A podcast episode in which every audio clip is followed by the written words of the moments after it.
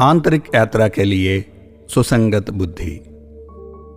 हमारे भीतरी और बाहरी हिस्सों का मिलन ही योग है। इसे कर्म, भक्ति, सांख्य, बुद्धि जैसे कई मार्गों से प्राप्त किया जा सकता है। व्यक्ति अपनी प्रकृति के आधार पर उसके अनुकूल मार्गों से योग प्राप्त कर सकता है।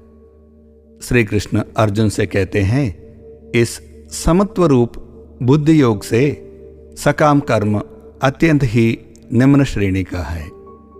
इसलिए तू समबुद्धि में ही रक्षा का उपाय ढूंढ, अर्थात बुद्धि योग का ही आश्रय ग्रहण कर, क्योंकि फल के हेतु बनने वाले अत्यंत दीन है।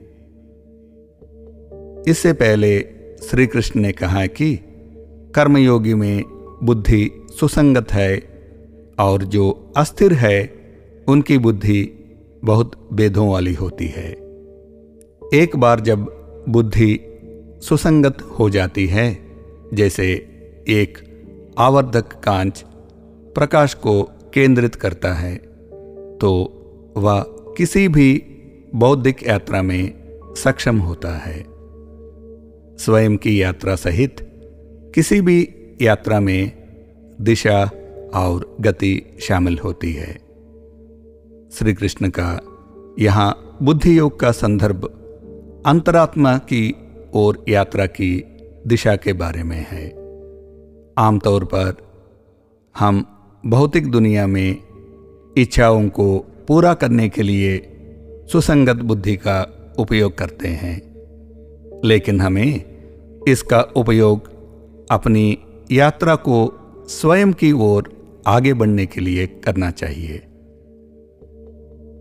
आंतरिक यात्रा के लिए सुसंगत बुद्धि का उपयोग करने का पहला कदम हम अपनी गहरी जड़ों, भावनाओं, धारणाओं, विचारों, कार्यों और यहाँ तक कि हमारे द्वारा बोले गए शब्दों जैसी हर चीज़ पर सवाल उठाना है। जैसे विज्ञान, ज्ञान की सीमाओं को आगे बढ़ाने के लिए प्रश्न पूछने का उपयोग करता है, ऐसी पूछताछ हमें परम सत्य को उजागर करने के लिए उपयोगी है।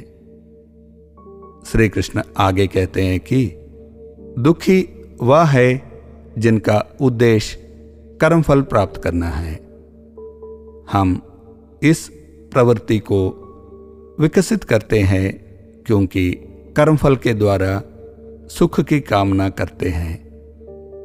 लेकिन एक ध्रुवीय दुनिया में समय के साथ हर सुख जल्द ही दुख में बदल जाता है, जो हमारे जीवन को नरक बनाता है। श्री कृष्ण कहीं भी हमें ध्रुवों से बचाने का वादा नहीं करते हैं, लेकिन हमें बुद्धि के उपयोग के द्वारा इनको पार कर आत्मवान बनने के लिए कहते हैं। यह ना तो जानना है और ना ही करना, बस होना है।